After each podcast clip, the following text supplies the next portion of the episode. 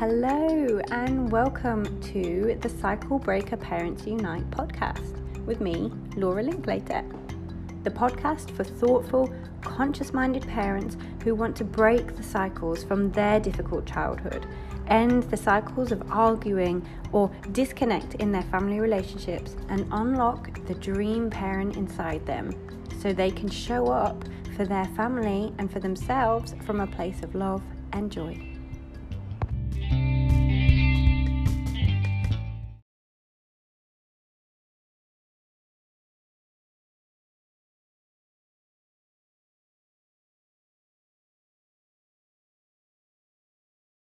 Hi there, welcome to the Cycle Breaker Parents Unite podcast. We're on, I think we're on episode 16, and today I'm sharing with you a concept from a book called The Power of Showing Up. Now, unfortunately, I don't have this book because many of you know that we world school our children and we are currently in Vietnam.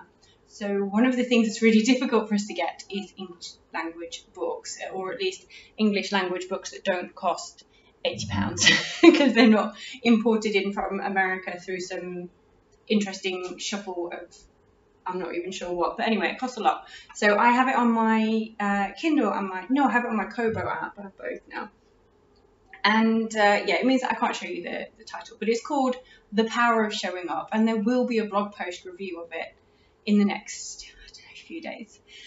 But I wanted to share with you the main four, so the main crux of the book is, and the main four things, the four S's, which I, I talked about in the show notes. And like I said, I'm going to do more talking about this because for me, it's such a great way of sharing the good news story. So it's called the power of showing up because what it's really, really clear about, and I should say that Dan Siegel and Tina Bryson are both child development specialists.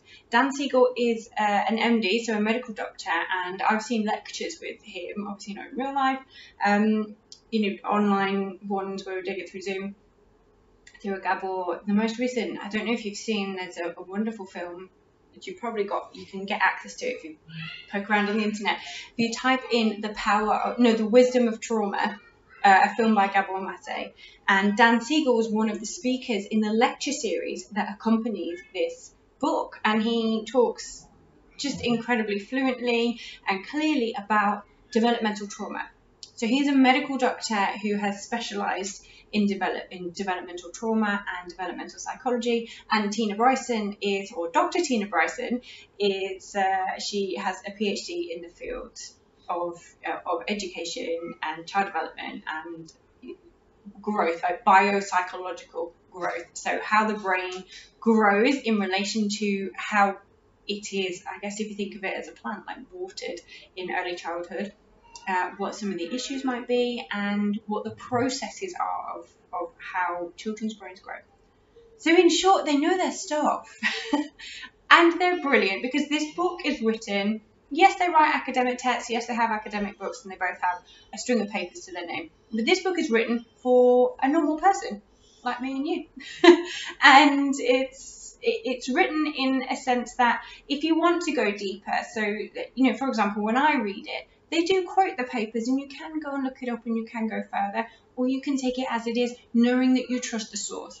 And this for me is really, really important because so much of what is out on the internet about parenting and about education and about children is, I mean, we'll know this. Many of us, uh, people talk about it all the time in, in the Facebook group and on other Facebook groups about, you know, that received wisdom. Well, it didn't do me any harm, or, oh, well, you know, it worked for everybody in the 80s. And, and the, kind of the thing is that it, it, it didn't and research has shown that it, it, didn't, and that children not being seen and not having their needs met isn't good for them. And it's quite clear that although although there are many, many different ways that we can interact with our children, essentially there is a, a better way and a less good way to parent your kids. We we do know this. we know that shouting in children's faces all the time is not good for them. We know that hitting children is assault. It's bad for them. And and there are papers backing this up. So it can sometimes feel a bit scary because we know that there are certain things, and I'm saying this as a parent of three and somebody who's worked with families for you know nearly two decades, and somebody who's read a lot and learned a lot and, and studied child development and, and education, that we know there are some things that we should do, we know there are things that we shouldn't do, and we also know that we can't be perfect all the time. You know, as, as people say, I'll have to find the quote for you that you did that famous quote of, I was a great parent before I had children. and I absolutely was. You know, I was working with families and I could see, I could see the things that were happening. And sometimes I did get a little bit frustrated and I found it hard to. You can sympathise, but you can't really empathise. I don't think until you're in the shoes. And then when I had three children under three, and I knew that there were certain things, well, they were under three and a half. I knew there were certain things that I should be doing and certain things that I, uh, that I, I shouldn't be doing, and I was well the most tired that I've ever been in my entire life, which is unsurprising. And I know that that I'm sharing that story because I know that that is replicated uh, well, across cultures and across the world, you have babies, you're really, really tired, your thought processes are impaired because you're exhausted and not exhausted in a I stayed up all night partying or I stayed up all night working and then the next day I'm tired. But you know, the bone deep of months and months and months of sleep deprivation, plus running a house, plus people going back to work if they choose to or you know feel they have to. Or you know, there's so many things going on, plus relationship dynamics, plus you have to go to, to groups and things, COVID aside. We're trying to do the best for our children. You know, we're exhausted and we're trying to be a village. And I talked about that in different areas. So you can, you know, by all means, scroll through the podcast and you can get that one. So the really, really great thing about the power of showing up, this book, is is that it just says, you know what we need to do, and this is borne out through the research, is show up. You don't need to be perfect. You don't need to show up to everything every single time. Do need to show up.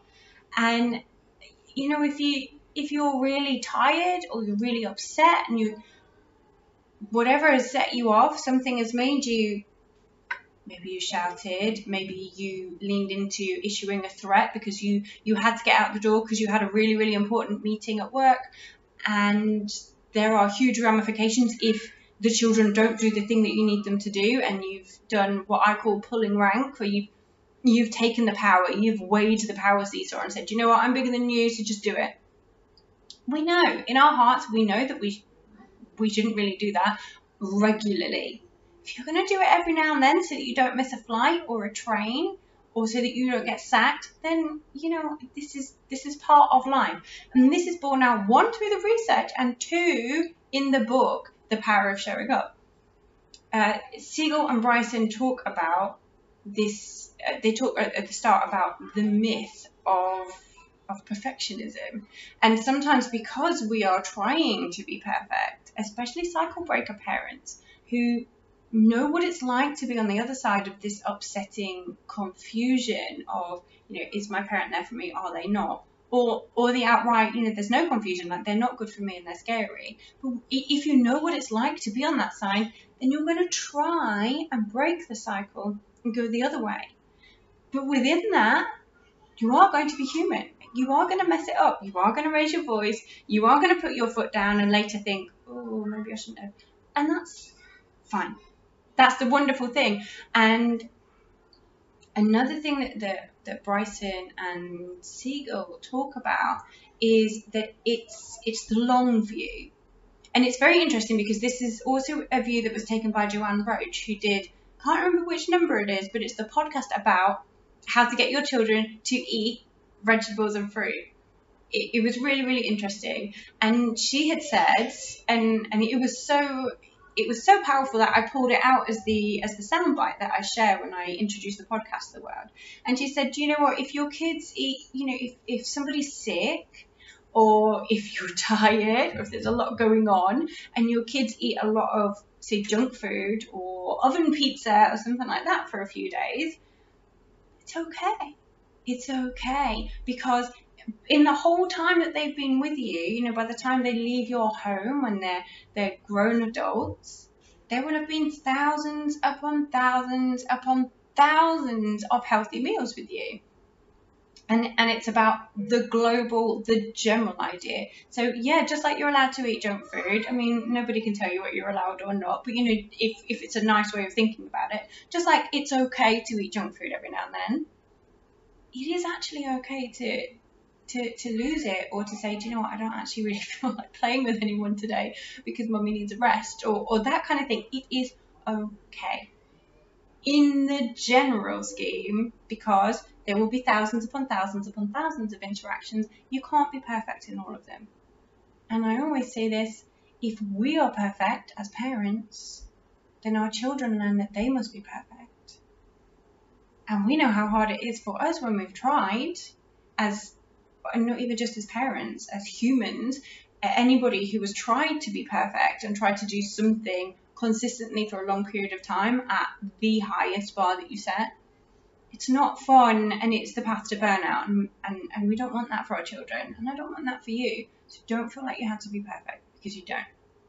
So onto the four S's. So there was that one brilliant thing of you don't have to be perfect. Take it in the global. And when you, you know, when you argue, when you shout, when I say when because it's it's kind of inevitable. we can't be a font of patience whilst being pushed to the end of our physical limits, especially if you just say just given birth and then you have a two year old at home. You're never going to be able to be at your best at that time. Uh, so it's about this is the other thing that that Siegel and Bryson talk about about the rupture and repair model and I will do a whole podcast on that. The rupture and repair. So rupture is in like a tear, a break, and then the repair. Actually, the repair makes it stronger. So not only is it good for us to occasionally snap, it gives us the opportunity. It's because it gives us the opportunity. It's good because we're showing we're not perfect, and it's good because we get to model. Okay, you can have a bad day or a bad morning. You can apologize and you can come back. You are still loved. You are still safe. You are still cared for within this family. And this is how they learn it from us and they learn to give themselves grace. So we have that. So don't worry about messing up. Don't worry about being perfect. It's the we're playing the long game here. Of course, we're playing the long game. And uh, the four S's. These are so great. They are to be safe. I've got them on a note, note of paper. Uh, so to be safe, seen, soothed, and secure.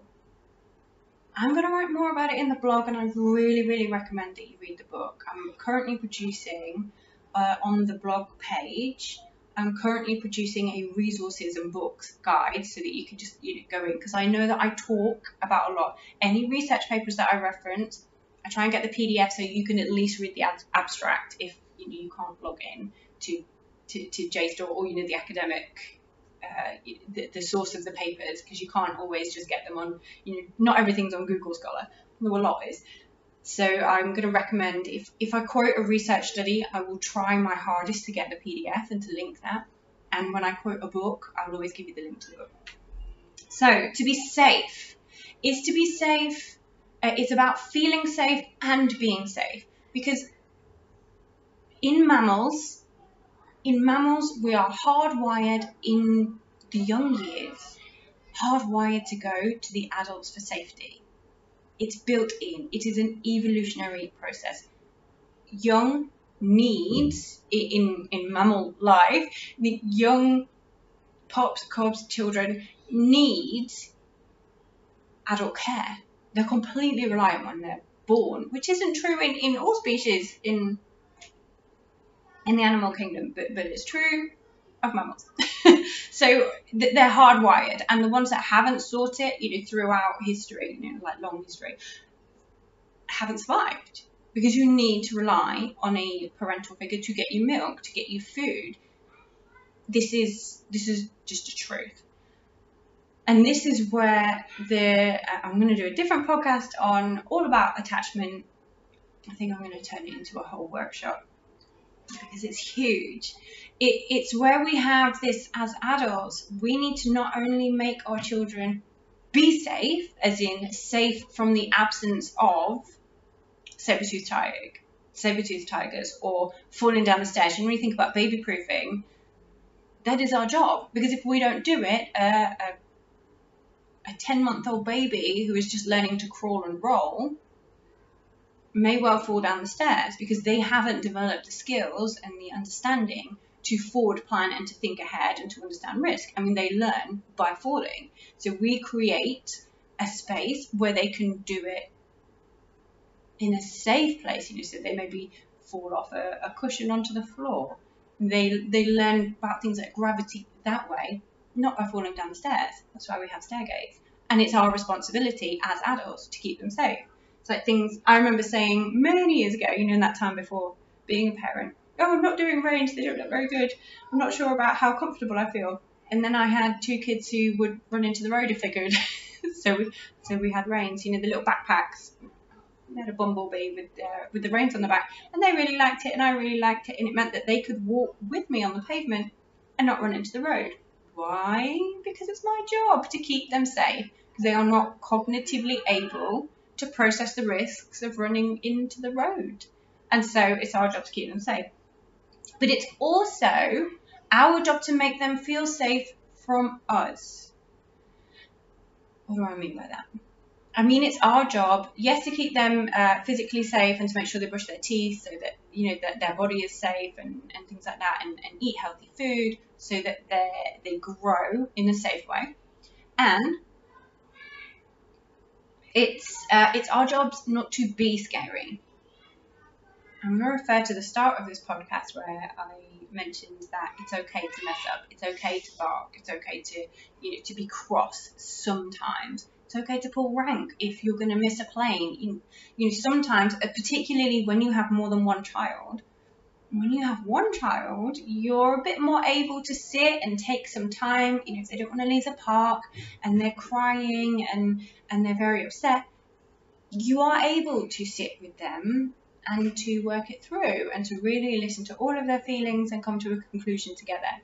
When you have two, three, or four children, and if you were to do that with one child, the other ones are unsafe because you have your back to them and they're running about and you actually need to be home at a certain point. It's not always a luxury you have. So it's not about meeting everybody's entire needs all the time. And again, like I said, it's not about being perfect, but it's about when we think about things like alcohol abuse, a parent under the influence of alcohol or drugs may, quite possibly will, present with some scary behavior. Even if they're not, even if they're not shouting at the child, even if they're not uh, attacking the child or anybody else in front of them, just that behavior which is not normal. I'm doing inverted commas here uh, for people listening on the podcast and not watching on the YouTube video. It it's it so challenges the norm to see a parental figure who we are hardwired to see as safe and strong and stoic and always there and the rock because we're mammals for a four, five, six year old to see a parent stumbling around, muttering to themselves, maybe knocking things over, and being really erratic, maybe being extremely emotional because their inhibitions are lowered because they're, they're, they're high or, or past the point of intoxicated to be able to control themselves, then that's scary for the child. So behaving in that strange way is upsetting to the child and it makes them feel unsafe. And when, when we think about the stress, um, uh, for for people listening on the podcast, I'm doing like a mountain with my hands here because we have normal stress, tolerable stress, we could call it, which is you know, say you have a test or a presentation, or or even for a child, they maybe they fall off their bike or they're trying really hard writing something and it's not working, and so their stress levels peak, they get higher, and then they they are soothed, which is another S which I'll come to, and they're able to calm their stress levels down on the other side of the mountain uh, stress, and then ah, this is normal stress. This is tolerable stress, and it's actually helpful for our bodies as we grow, and it's helpful for children and adults to see and to learn. You know, not everything is perfect. Life is not sunshine and rainbows. There will be stressful times, and I have the power and the support from those around me. I am safe when I experience hard things because it will be okay. I, you know, there will be obstacles in my life and I can surmount them. I can come out the other side. So there's safe. So there's safe from the world and from outside stresses and you know from being unhealthy and things, and safe from us being erratic because that in itself is a is a form of trauma. When we are not feeling safe because our our parental behavior is such that it challenges the, the order of things that children should be able to come to expect. They talk more about this in the book as well, so you can, if you want to know more information, either email me or send me a message through the the Cycle Breaker Parents Unite Facebook group. And uh, yeah, so that that itself is a form of trauma. Uh, so yeah, that's about being safe from the world and from us. It doesn't mean being perfect. It just means in general. Uh, seen is the other one, and that is feeling seen and being seen. Now, this doesn't mean, you know, as in like literally, like, I see you, I'm a helicopter parent, I'm going to stand over you in the playground and make sure you don't fall over. More to come on the views of an occupational therapist working with children and risk. More to come on that on a different podcast. I'm very passionate about that. It's uh, it's one of the reasons that we home educate and we spend when we're not in lockdown, we spend the vast majority of our time outside hanging off trees. it's really good for them. So I'll talk to you more about that. So about being seen is about being seen as in your authentic self. I like to think of it as we have our, our golden nugget, nugget of self. Uh, in, in Arabic, we call it the nukta, the, the nukta of yourself, like the core. And we place layers around on top, you know, I can't be too loud or, or I must do this, I must do that, I must get good grades in order to be worthy, I must be, uh, I must not challenge in this situation. I talk about that a lot as well because when we go through the healing process, often what we realize is that we have these subconscious stories and messages, and they are from our childhood where we have had our authentic selves hasn't been seen. And we have layered on artifice on top out of survival. If we were told that we were too loud and then bad things happened when we challenged a parental figure, we learned not to challenge them. Or perhaps we learned to go all out and to be very violent and to have huge responses in order to protect ourselves, survival. If we learned at school not to speak up, then that's another layer that we have, and we unpick them when we're adults and we do the healing. So to be seen for a child is to have this golden nugget seen by their parent. And it's to it's not just to have it seen, it's for them to know that it is seen. So we need to communicate with our children. I see you, I love you, I hear you. Now, what does that look like in actual life? It sounds like saying to your children in the morning, well, well, anytime really. I tend to say it to my children at night time because I know that they're very suggestible, so things will go in. And uh, and I will say to them as I'm stroking their hair or, or you know holding them when they go to sleep, I'll say, I love you for who you are. And it's that thing of for who you are. And you're just right exactly as you are. This is learning I see you, you are seen. And it's when they're talking to us, and sometimes it's the big things about how they're feeling, about their worries. Sometimes it's the small things about how Batman brushes his teeth with a black and yellow toothbrush. That's a quote from my morning. Uh, you may be able to hear my children outside the other side of the room. They are fine with their daddy, by the way. Uh, it's just because we're locked down, so I'm hiding. I'm hiding in the room. And it looks like listening, wholehearted, complete. And If you have your phone or a book or something in your hand, put it down, show them. That's what it looks like. So it sounds like effectively these are positive affirmations, aren't they? I love you. I see you. You're important to me. And then when your children say things, it's giving them a space to to challenge you.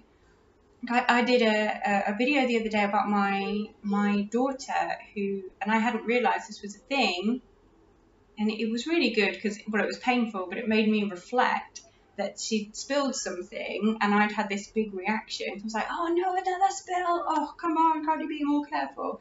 Because I was very, very tired.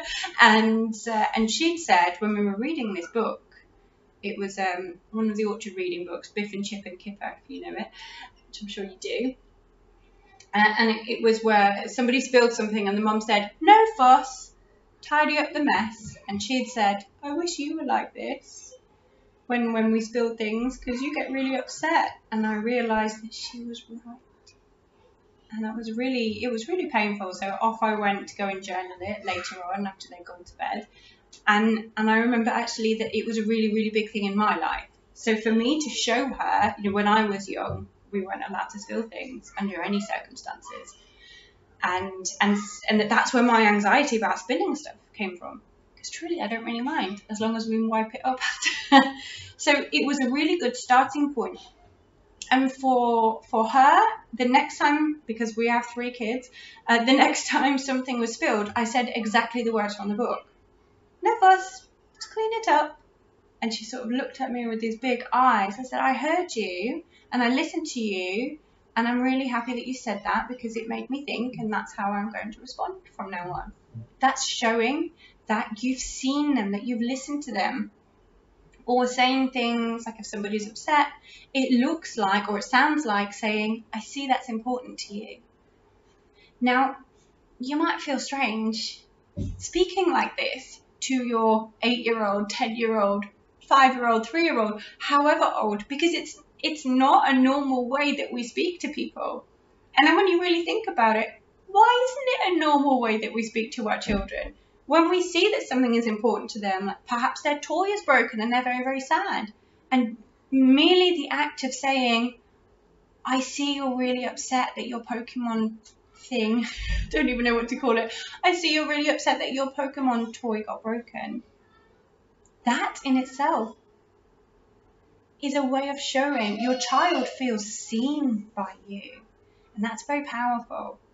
So, safe, seen. The third one is soothed. Now, we already touched on this because here's the interesting thing, is they all go together a little bit. So to be soothed is when you think of that stress level going up. So say, excuse me, sir. let's have a drink. So say the stress levels go up because somebody's fallen off their bike and they come in and they're, they're very, very upset. And we hold them, we stroke them, we tend to their needs their physical needs of putting a plaster on or wiping a wound or whatever, you know, rubbing the graze, and we hold them and we tell them it's going to be okay and they're safe now. And that is soothing. So the stress levels have gone up, and then we have assisted the stress levels in calming down. This is essentially what soothing is. It's supporting them to come down to a more regulated state because children are not born able to regulate their emotions it's why cry it out is well controversial in in one way, but but it's also been shown many many times that it doesn't soothe. The the idea of a child, certainly a baby who self soothes, isn't a thing. It doesn't happen. Children, young children and babies need support to soothe themselves because what they don't learn is how to soothe themselves. What they learn is nobody's coming, and then they start crying. And that's not what we want for our babies. We want our babies to know that they're safe. I say this as a mom of three who is still soothing boys at night time. it's and and some days some days it feels a lot and some days I have to then go and have sleep in the daytime when that's possible. You're probably laughing because isn't that wonderful if we can, and you know often we can't. But and some days I have to go to bed at 8 p.m. It's, it's not the most fun thing ever, is it? The, the nighttime wake ups. And essentially now they just climb into our bed and they go to sleep, and, and I'm fine with that. I know everybody will have their different ways. That's just our experience. So about soothing is when you're scared or you're sad, when they need something emotionally or very, very angry and they need support to calm down. And we use anger releasing techniques. Actually, sometimes it's not all about techniques and learning skills. I know I talk about healing plus skills as the parent that you want to be. Not everything needs a skill. In fact, quite often, being seen, when we I talk about acknowledging feelings, being seen is what helps them soothe so saying you are really angry about that is sometimes enough, in fact, often enough for a small child to go, Yeah, I am. It's really annoying. I hear you. Have a biscuit. Th- that is, try it. Honestly, try it. It it's it's quite shocking when it works, and it does work more often than you think. The acknowledging the feelings is incredibly powerful. So uh, that's a being soothed, and and it ties in with being secure. So safe, seen, soothed, and secure. Secure meaning that we want our children to have a secure attachment to us. I am going to do a whole series on attachment and attachment theory and what it means for uh, people with adverse childhood experiences and who are the cycle breakers, really, and uh, and how your attachment style as a child influences your attachment style as an adult. So there is more of that coming, and there isn't space here, and this is already a half an hour long podcast. So secure is about our children basically feeling all of the other three things: safe, seen, and soothed on a regular basis. And what happens is that they grow being secure in themselves and secure in their relationship with you. Now, even if they have another parent who isn't making them feel safe, but they have one parent who does make them feel safe and protected from that other influence, they are still likely to grow up with a secure attachment to one adult. Now, if you can have a secure attachment to both parents within the home, isn't that like, you know, wonderful? it doesn't mean that if you're divorced that you're not going to have that and you're failing your children. I know people often worry about relationship breakdown. If your child has a secure relationship to dad and a secure relationship to mom, or mom and mama, or whoever, you know, however your family lives, the, the, the, the value of the secure relationship is seismic in its foundation for your child's life. So to be secure is essentially, without going too much into it, a secure attachment gives the child the opportunity to develop the neural pathways in those first seven years of life, birth to seven, where they basically learn I am safe, I am important, I am seen, I have views, I'm allowed to have views, and those views are important. This is what being seen is. So I'm safe, I'm seen, and I will be soothed, which links to being safe, doesn't it, as well? Everything's going to be okay. Does it mean everything's going to be sunshine and rainbows? It means everything's going to be okay, and the world is an okay place, and people are good, and I can be happy here. This is what they grow up with when they're secure when they have an insecure attachment, there are lots of different types of insecure attachment, but essentially, so secure, insecure for now. When they have an insecure attachment, they grow with the neural pathways of, especially if they haven't been soothed, and you say that stress level's gone up and it's never been soothed back down again, And it just stays high and high and high because the child is probably rightly in survival mode. It's not right that it's happened, but it's sensible if you have, uh, if your house is a dangerous place or if your parental figures are fearful figures, it makes sense that you are always hyper alert, hyper vigilant, watching to see if they're in a bad mood or a good mood when they come home, that kind of thing, or constantly alert for can I get food? Am I going to be safe? Can I have some clothes? How do I get washed? These things that, that children shouldn't have to deal with and sometimes do it makes sense that they aren't soothed because it's not safe for them to be soothed.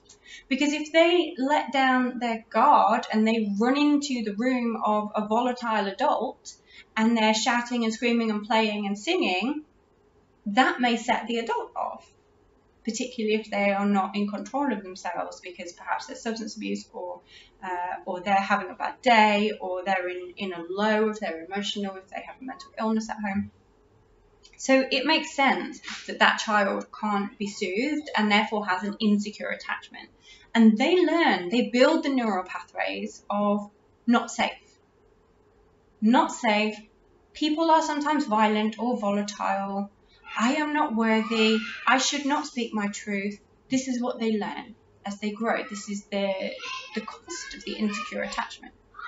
And here's the wonderful thing, because that's quite dark, isn't it?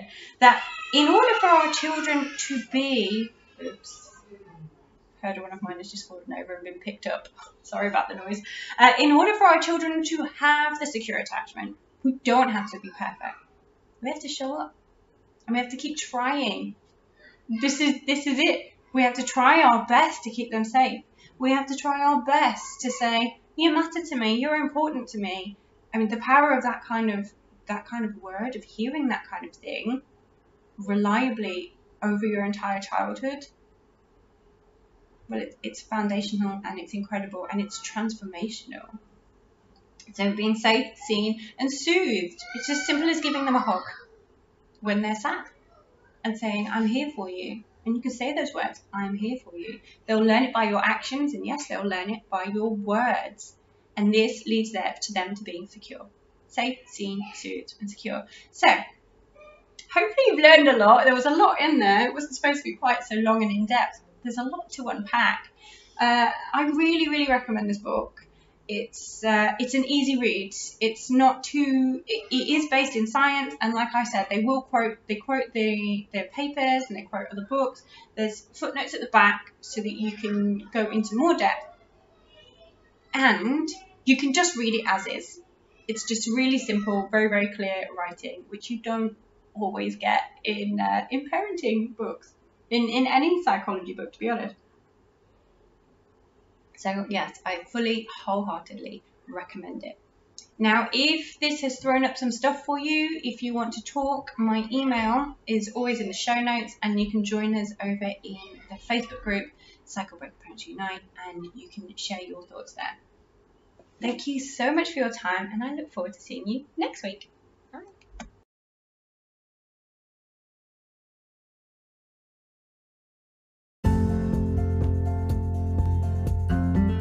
If you've enjoyed this episode, please do make sure that you subscribe so that you get future episodes delivered to you. And I would love it if you were able to leave a review because these things really do matter. If you'd like to know more, I am going to extend a really warm invite to you to join us over on Facebook in the Cycle Breaker Parents Unite group. The links are all in the show notes, and you can also find me on Instagram and Facebook.